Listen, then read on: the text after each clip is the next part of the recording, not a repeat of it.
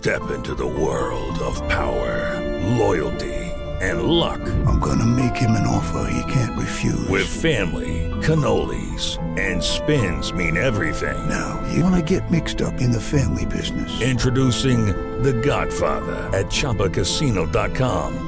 Test your luck in the shadowy world of The Godfather slot. Someday, I will call upon you to do a service for me. Play The Godfather now at Chumba Casino dot com. Welcome to the family. V G W Group. No purchase necessary. Void where prohibited by law. See terms and conditions. eighteen plus. With the Lucky Land Slots, you can get lucky just about anywhere. This is your captain speaking. Uh, we've got clear runway and the weather's fine, but we're just going to circle up here a while and uh, get lucky. No, no, nothing like that. It's just these cash prizes add up quick. So I suggest you sit back, keep your tray table upright, and start getting lucky. Play for free at Lucky Land Slots dot com. Are you feeling lucky? No purchase necessary. Void where prohibited by law. eighteen plus terms and conditions apply. See website for details. Buy wisely. Buy for flavor. Buy Del Monte. Del Monte, the brand you trust for flavor in so many good foods. Time now for Rocky Jordan, brought to you today by Del Monte Tomato Products.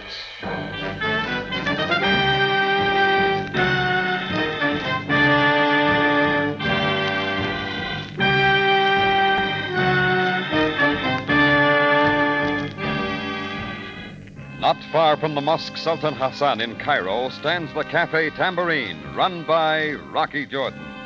The Cafe Tambourine, crowded with forgotten men, alive with the babble of many languages.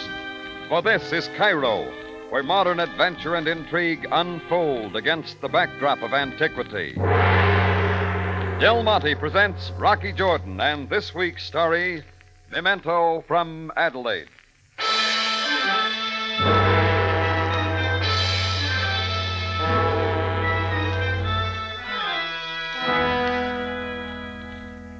I first saw them standing on the sidewalk outside my tambourine. Two men, one tall and thin with a puckered mouth that looked like it had been eating sour apples, the other short and fat, fidgeting with a briefcase and pointing to the numbers that marked the address of my cafe.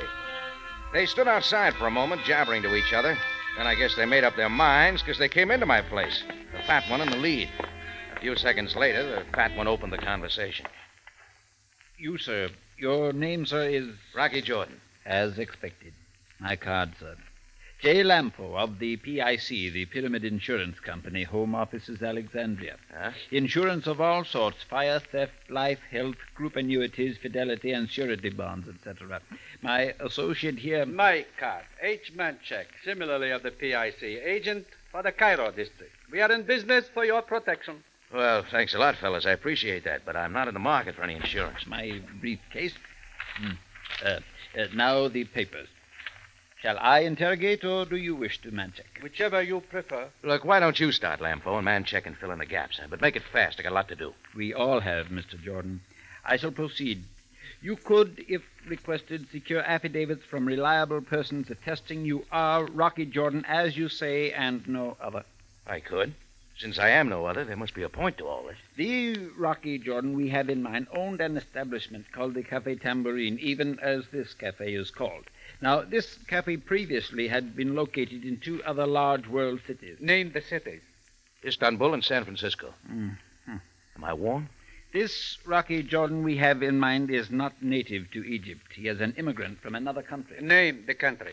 How about the United States? In what city of this same United States was this Rocky Jordan born? Uh, I'll try Saint Louis. Mister Lampo, this is indeed the man. Our exhaustive investigations the last few weeks prove it to me. And to me. Mister Jordan, I shall leave these release from claim papers with you. After you have studied them to your complete satisfaction, please to sign them. And then? H. Manchek shall return this evening to pick up the signed papers and deliver to you a check. Payment in full... Forty thousand dollars. Forty thousand dollars in American money, Mister Jordan. P I C shall then be relieved of its obligation to you. Well, forty thousand dollars is a nice obligation, fellas, but the I Pyramid see... Insurance Company prefers always to pay claims against it as rapidly as possible. In this case, there was unavoidable delay because you presented no formal claim. Since, however, you are beneficiary, the money is rightfully yours. Look, fellas, I don't like to be a wet blanket, but there must be some mistake. There is no mistake, Mister Jordan, rest assured. We have investigated thoroughly. P I C owes you forty thousand dollars. Ever since the death a year ago of Missus Adelaide Foss Jordan, your wife.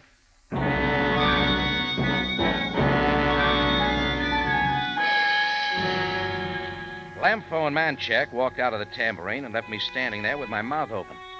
I figured they were phonies, a couple of loonies working. Gave Rumor a new lease of life, and to add fuel to the fire, there was this jealousy of another woman, Miss Griffith. You're good. I just can't stand it. Seeing that Mister Greenwood walking around with his second wife and the first one only six months buried, I'm going to the police.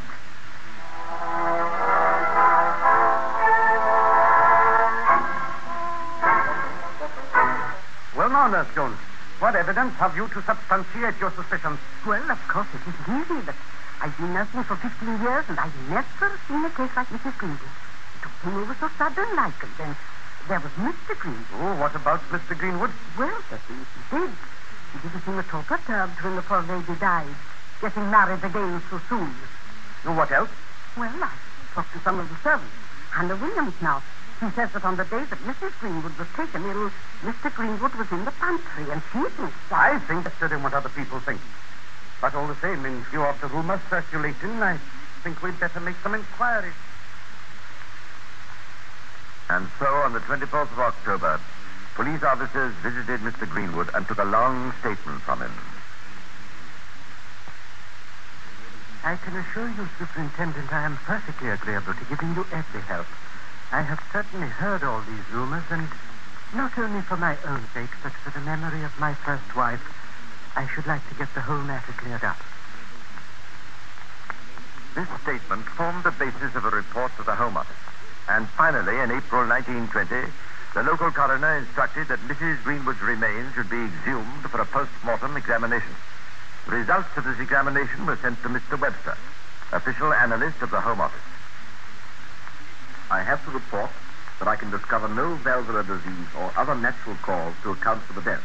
However, I can positively report that present in all the organs examined was found an amount of eighteen milligrams of arsenic.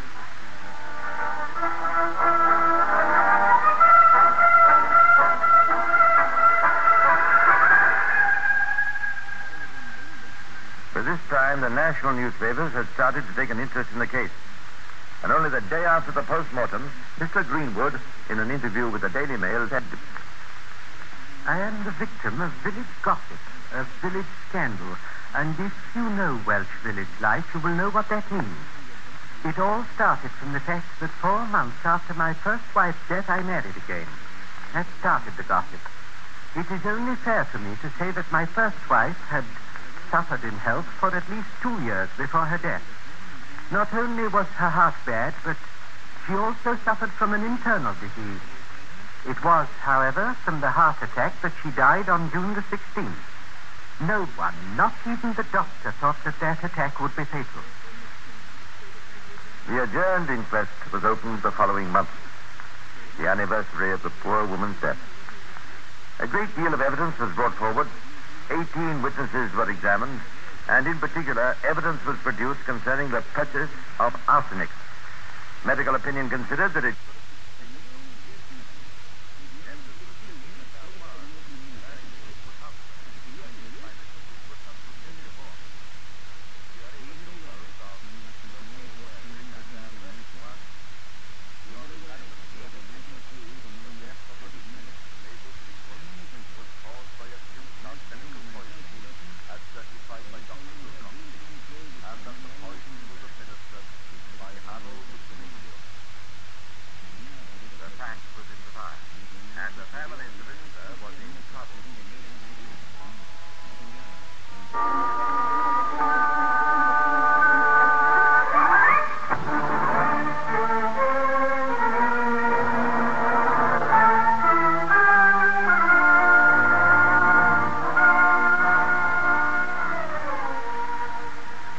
This case has been handled entirely by the local police, but already Scotland Yard had a man on the spot.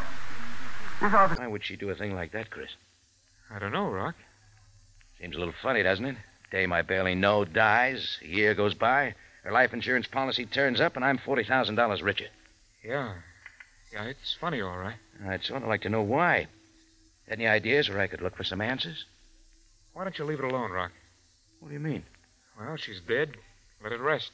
What do you suggest I do? Just sign these papers and collect the forty thousand dollars? Well, it's all legit, isn't it? Well, seems to be. Look, let it lay, Rock. I think it'd be better that way all the way around. Sign the papers, collect the money. It's coming to you. And forget the whole thing. Well, maybe you're right, Chris. Maybe I'll just do that. That all, Rocky? Yeah. Well, I'll get back to these glasses then. Oh, uh, Rocky, I've got a doctor appointment this afternoon. Only time he could take me. You mind if I knock off for an hour? Oh, no, not at all. Well, thanks. I'll leave in a few minutes, but I'll be back before the evening rush.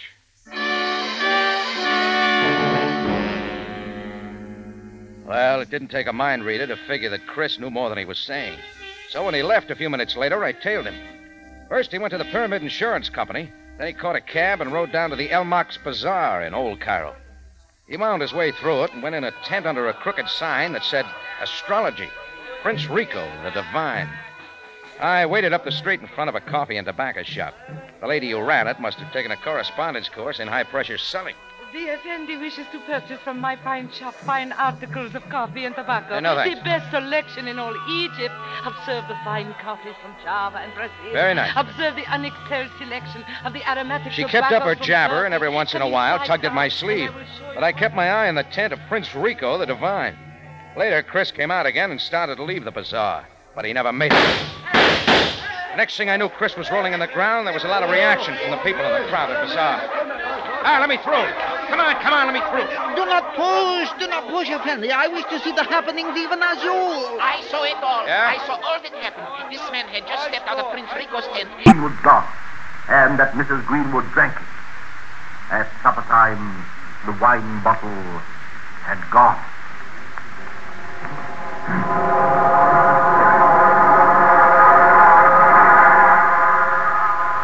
A masterly moment of the trial was Sir Edward Marshall Hall's cross-examination of Hannah Williams, who, you'll remember, was one of the servants. Did you tell the police that it was a bottle of port wine you put on the table for dinner on the fifteenth of June, and that it had on it a red label and a black print, and that you read on it the word port? Yes. That you swear? Yes. I suggest to you that it was labeled port. Oh, no, it was port wine. Do you suggest that Missus Greenwood was in the habit of drinking port wine? Oh, no, sir. What did she drink? Burgundy. But port wine was there on this Sunday. I know you have said so. Do you know that Beaune is Burgundy? No, sir. What did you do after laying the table? I sounded the gong and Mister Greenwood came in. Did Greenwood come in from the garden before you put the dinner on the table? He came in before I laid the table.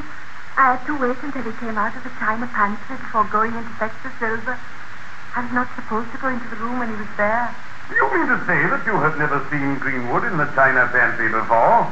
I've never seen him. I put it to you that almost every Sunday when he was at home, or after each time he was in the garden, he did go in there to wash his hands at the sink. No. Hundreds of times. Oh, no, sir. He used to go upstairs to wash his hands. Do you mean to say that you never saw Mister Greenwood wash his hands at the sink in the china pantry? Oh, no, sir. It was a long way right up to the bathroom, was it not? Not very long. Are you telling us the truth? I have come here to tell the truth. Mister Greenwood is here on his life. Do you swear it was an unusual thing for him to go to the china pantry? You were getting rather excited just now and shouted at the witness. I have to see that the witnesses are not addressed in a vehement way. Why not? Because it confuses them. Why, it is my duty to be vehement. Another vital moment was the cross-examination of Nurse Jones.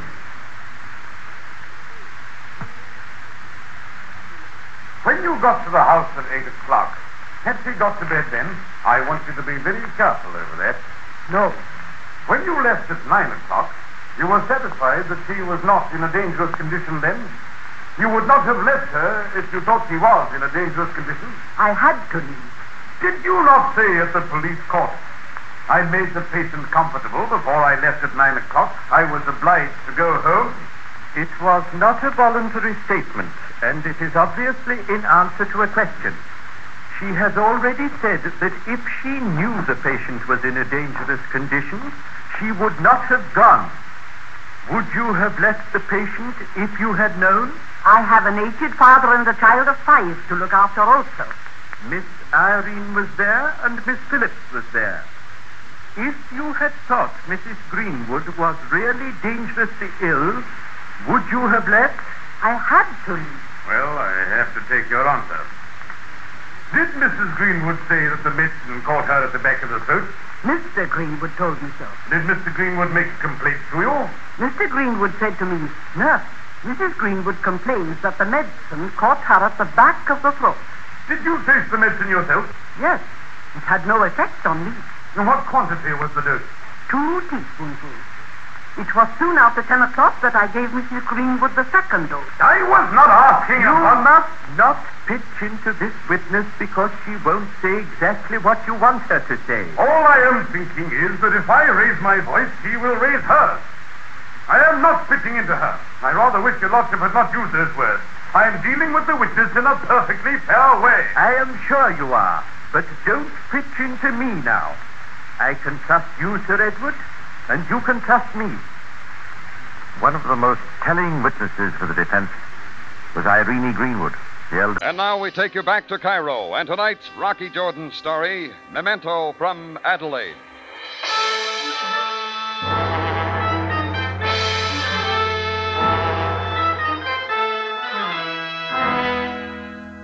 In a little while, the ambulance showed, and Chris was carted off to a Cairo hospital. He was in pretty bad shape. A few minutes later, Captain Sabai and his men showed. The crowd was still milling about on the bazaar, and it seemed that they all wanted to get into the act. I saw it, Captain. All that happened. I saw even more than he. Yes. Question me. I request that Captain Sabaya question me about yes, the happening. He yes. will lie, I... Captain. I wish to be questioned first so that my picture will be in the newspaper. Silence! Silence, all of you! Quiet! Now, all of you who claim to have pertinent facts shall be questioned in due time. Captain of the police, sir. Hmm? Uh, it would be most kind of you if you would allow the newspapers to say that the man was shot in front of my coffee and tobacco shop. Even though this uh, was not so, the publicity would be the most... Yes, later, the... later, later. Uh, yes. Come, Jordan, let us walk away from the crowd. You are the one I wish to question. Right, sir. Someday, Jordan, I shall learn your secret. What secret's that? How you manage always to be in close proximity of serious trouble. This is far enough. All right, Jordan, proceed with what you know of this. There's not much to tell, Sam. There's always much to tell in a case of violence. What were you and Chris doing here at the bazaar? Well, we weren't together. Chris came to talk to Prince Rico. Remember when I called you checking on the Pyramid Insurance Company? Yes. I also asked if he knew anything about a girl named Adelaide Foss. Yes, I remember. She died a year ago in an auto accident. Today, the Pyramid Insurance Company turned up with a life insurance policy for forty thousand dollars, with me as beneficiary. Hmm. Continue. Well, the strange thing about it, Sam, is that she had me marked down as her husband, and I barely knew her. When I mentioned it to Chris, he got worried and came over to have a conversation with Prince Rico. Continue. That's all there is. That's all there is indeed. Jordan, a man is shot on the streets of Cairo.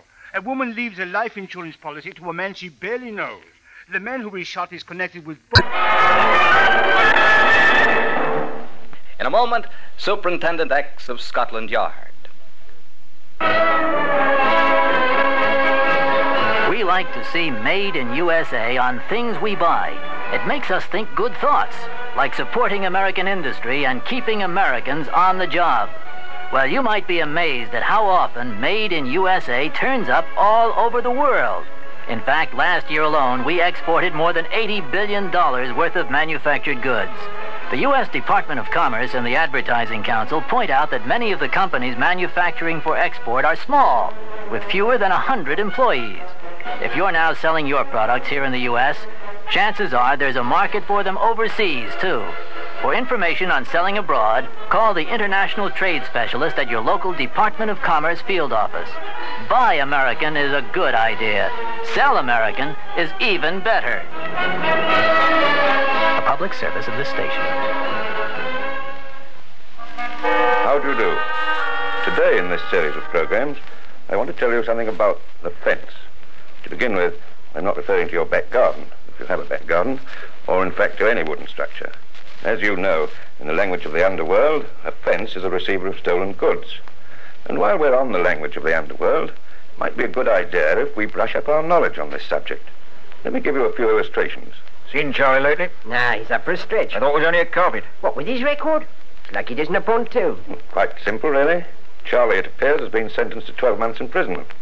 For a stretch in the underworld does not mean just a term of imprisonment. It means twelve months. As for a carpet, that's just three months. And as for a pontoon... Does that mean twenty-one? That's right, lady. Pontoon, twenty-one months. Simple, ain't it? What do you think? Here's another example. Watch out, Charlie. There's a busy... What do you think I am? A dipper? Anyway, it isn't a flatty. No, but it may be a narc. I know what a narc is. It's an informer. Right again, lady. But what's a dipper? Well, if you was a bloke, you'd know, all right. It's a pickpocket, you see. He dips in just like that. Uh, hey, take your hand out of my pocket. And what about a flatty? He's a flatty. You see, a detective. And a busy? The uniform branch. Oh, I think it's fascinating.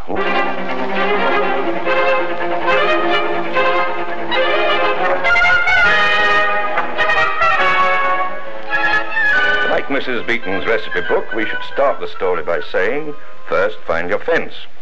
If you think that the modern fence works from a kind of Fagin's den, you're very much mistaken.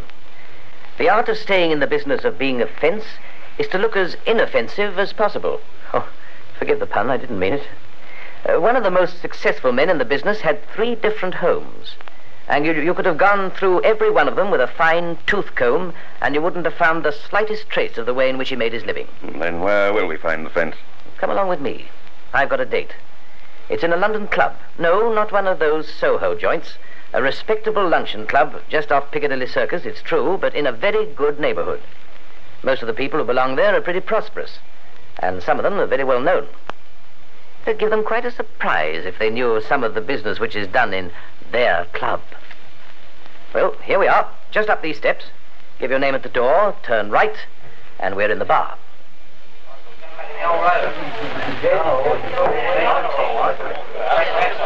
Good evening, Mabel. Evening, sir. Hello, Mister Williams. Hi, good evening. What are you doing here tonight? Uh, small scotch, miss. Small scotch? Oh, just uh, passing the time of day. What are you doing here? The same as you.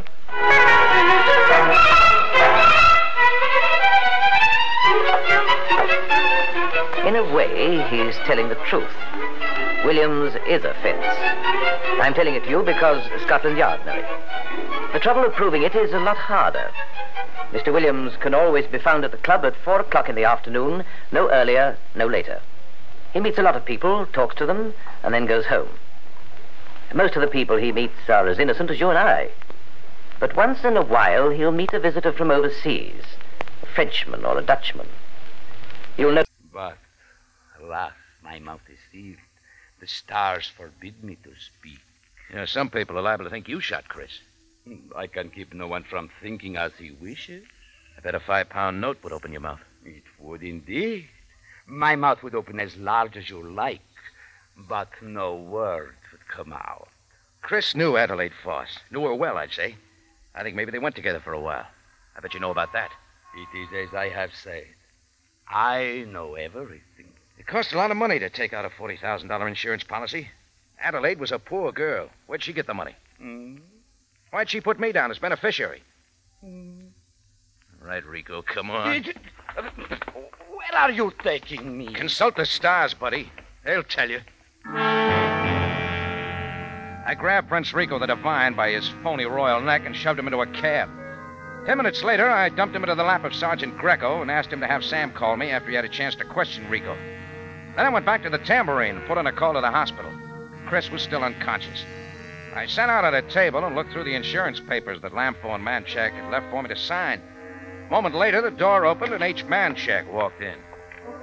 Ah, good evening, Mister Jordan. Good evening. Ah, sit down, Mister Manchak. Thank you, thank you indeed. J. Lampho sends his respects. He had to go back to Alexandria. Huh? Ah, I see you have the insurance papers in front of you. Good. I have the check from Pyramid. If you will just give me those papers, I shall give you the check. I haven't uh, signed them yet. Are they not in order? Oh, they seem to be all right. Well, what are you waiting for? Oh, I don't know. But you understand, Mister Jordan, I cannot give you the check until you sign. Uh-huh. My pen, Mister Jordan. You still do not sign? Perhaps, Mister Jordan, it would be wise if you and I retired to your private office where we may talk this out more fully. Sure, I'll go for that. Come on. There we are.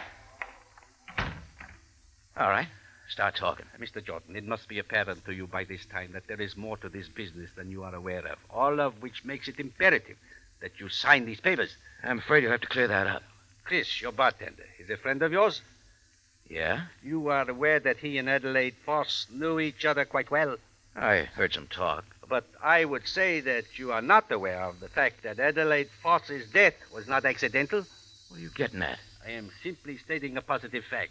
Adelaide Foss's death was not accidental. Now, if suddenly the police get a suspicion of that fact and proceed on an investigation, they might learn that Chris was in love with a girl, but she was not in love with him.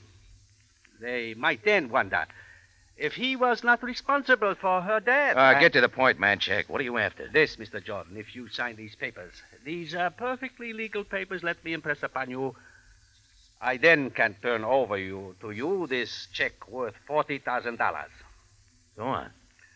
Should you then return twenty thousand dollars to me personally, I promise to keep certain information pertaining to Adelaide Foss's death from the police. They consider it a closed issue. It will remain so. That makes a pretty sweet deal all the way around. Indeed. You make twenty thousand dollars, I make twenty thousand dollars. And Chris's secret remains hidden forever. Now, me taking that check, you make it sound like the thing to do. It is. My pen. Thanks. First, the insurance papers releasing Pyramid from claim. Huh? Excellent. Here is the check. Thank you. Now, your check to me for twenty thousand dollars. Well, I don't have that much money in my checking account. Uh, you will. Please endorse your check from Pyramid. Mail it to your bank for deposit tonight. In the morning, I shall be at the bank to cash your check to me. You got it all figured out, haven't you? Needs many years of experience in the insurance business. Now, you will endorse the forty thousand dollars check and then write me one for twenty. I did as he said, wrote him a check, scribbled an endorsement on the one from Pyramid and sealed it in an envelope. Then Manchek walked me to the mailbox to be sure I dropped it in. After that, he left, but I knew that wasn't the last I was to see of H. Manchek. Before he came back, I had to move fast. The first thing I did was put in a call to Chris to see if he could talk. The doc still said no. Well, if Chris couldn't talk, his belongings could. So I caught a cab and went over to his apartment and started to look around. First the bureau drawers, then the closets, finally a small desk standing in the corner. When the bottom drawer failed to come open at a pull, I knew I had something, so I kicked it in. Inside, I found a framed picture of a very skinny, very unhappy girl, Adelaide Foss. Clipped to the back of the picture was a faded piece of yellow paper. It was a short note, but it told a lot of things. And right then and there, I knew I had all the answers to the whole rotten mess.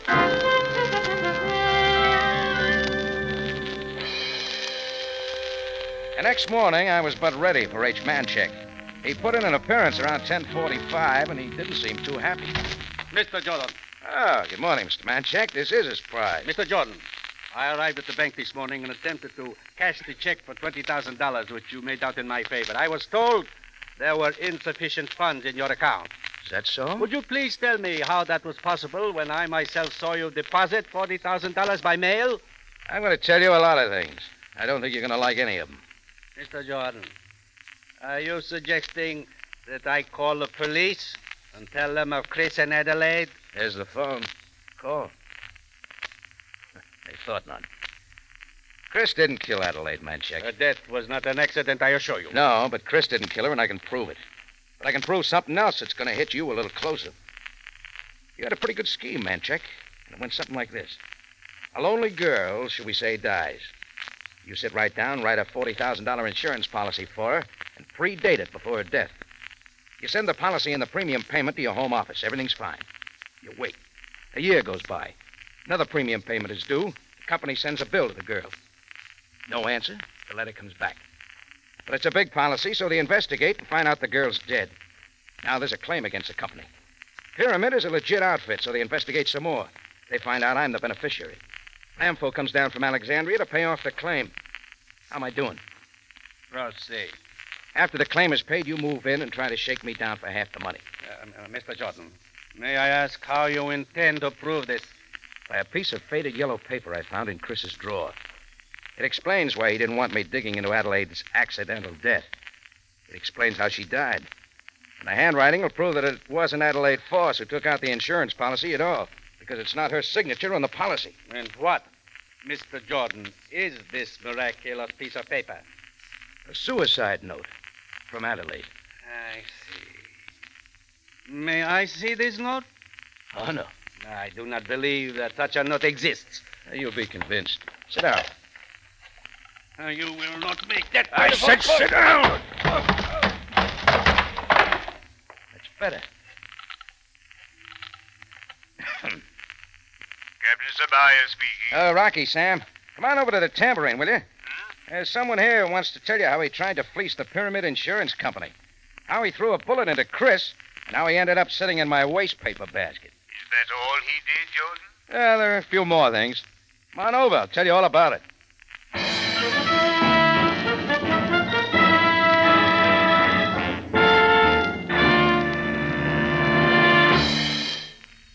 In just a moment, Rocky Jordan returns to conclude tonight's story.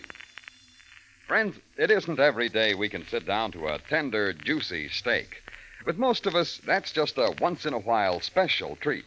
You homemakers know it's the everyday meals that count, the low-cost foods that come within the average family budget. Preparing such foods in new and interesting ways, giving them a hearty He-Man flavor is easy with Del Monte tomato sauce. It's been tested for flavor by a generation of good cooks. Why, it's...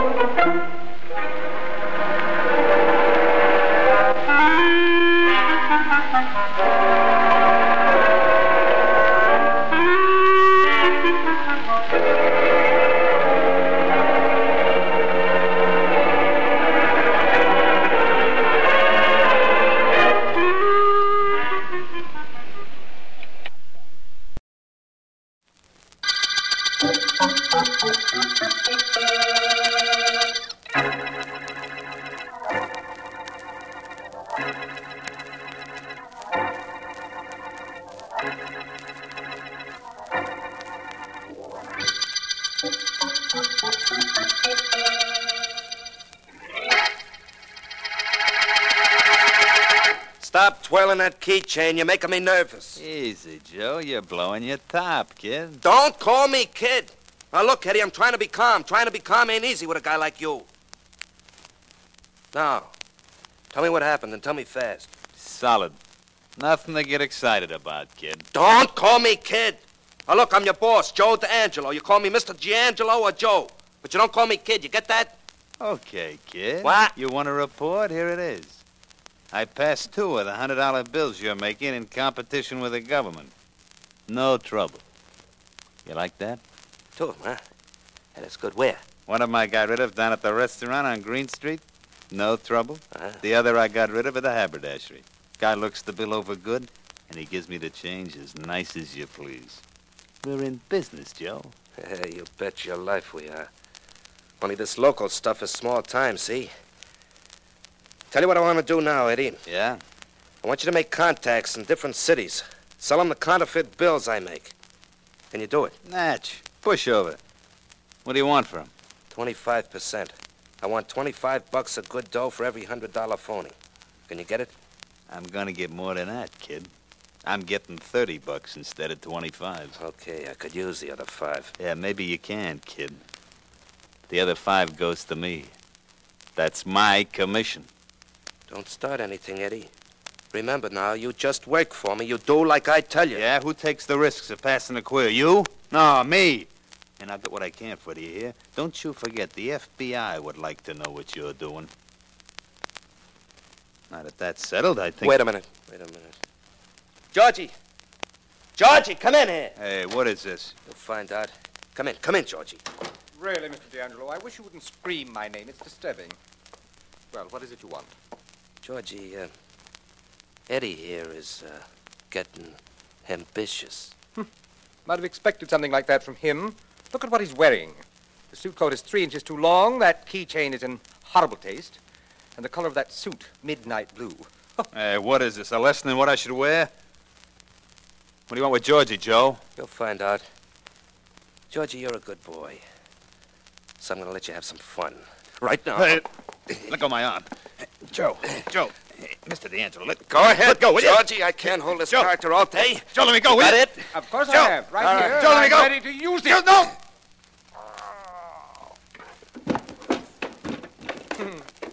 It's done, Mister D'Angelo.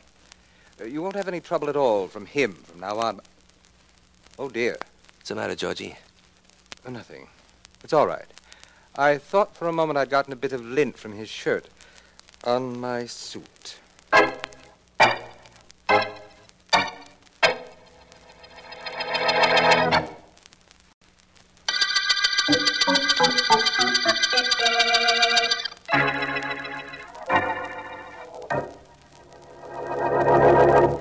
Markham, my boy is gone, and he was a good boy, Mister Markham. I'm sure he was, Missus Macon, but there isn't anything I can do. Oh, you can... I'm district attorney. You want the police department, Bureau of Missing Persons. No, no. I'll get them on the phone for you. No, no, no, no. It is not them I want. You you and your friend Philo Vance, I hear about Missus you. Missus Macon, I, I oh, read I'm... about the two of you, and now my Eddie is missing. You can find him, Mister Markham. He, he's a good boy. Well, if it'll help you any to tell me about him, Missus Macon, go right ahead. I'll turn the information over to the proper authorities. Uh, Mister Markham, last night, Eddie, he does not come home. Always he comes home. Every night. Last night, he does not come home. Three weeks ago, he quit his job. It's a good job, Mister Markham. He was a shipping clerk. Go ahead, Missus Macon. Uh, after he leave that job, he have more money than when he work. And I, I said to him, Eddie, I say, where you get this money?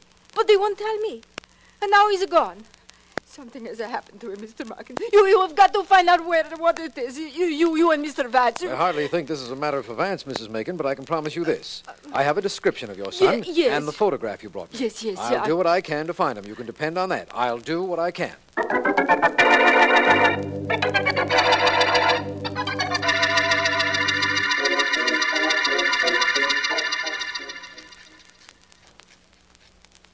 Again, you're filing your nails, always filing your nails. Put that file away, Georgie. Certainly, Mister D'Angelo. You sound upset. There's something wrong. That kid. That Eddie Macon we knocked off. Mm-hmm. We don't need him, I assure you. I'm quite capable of passing all the counterfeit bills you make and of making connections to have them passed in other cities. So why worry about him? Oh, yeah? Suppose they find his body. Suppose they trace it back to us, then what? My dear Mister D'Angelo, don't be ridiculous. First of all, they'll never find his body. It's down at the bottom of the lake, very carefully weighed with a very heavy stone. Second of all, even if they did find it, there is nothing that will lead the police to us. Absolutely nothing. What are you going to do now? I'm uh, going to go to work on this press. Might as well get some of those bills moving, in case we have to blow town in a hurry. Ridiculous. We'll be here as long as we like. See you later. Where are you going? Out of here. I simply won't be able to stand the sound of that printing machine.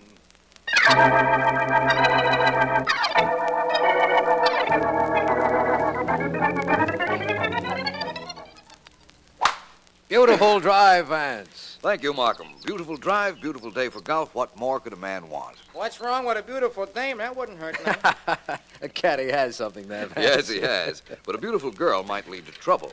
And this is no day for trouble. I'll go down to your ball, Mister Vance. I'll be there by the time Mister Markham shoots. I hope I hit one long enough so that I... have a date next week at the Cafe Tambourine, run by Rocky Jordan. And the story is Pattern for Revenge.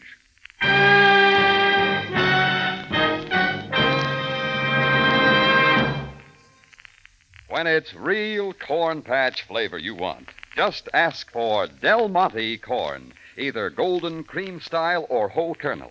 Yes, if you want rich, melt-in-your-mouth, butter-tender corn, look for Del Monte, the brand that always puts flavor first. Next Sunday, Rocky Jordan will come to you at a new time, one half hour later.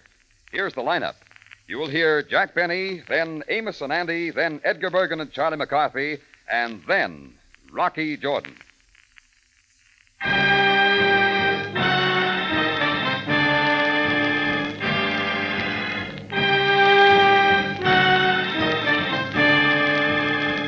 Larry Thor speaking. This is C B S, the Columbia Broadcasting System.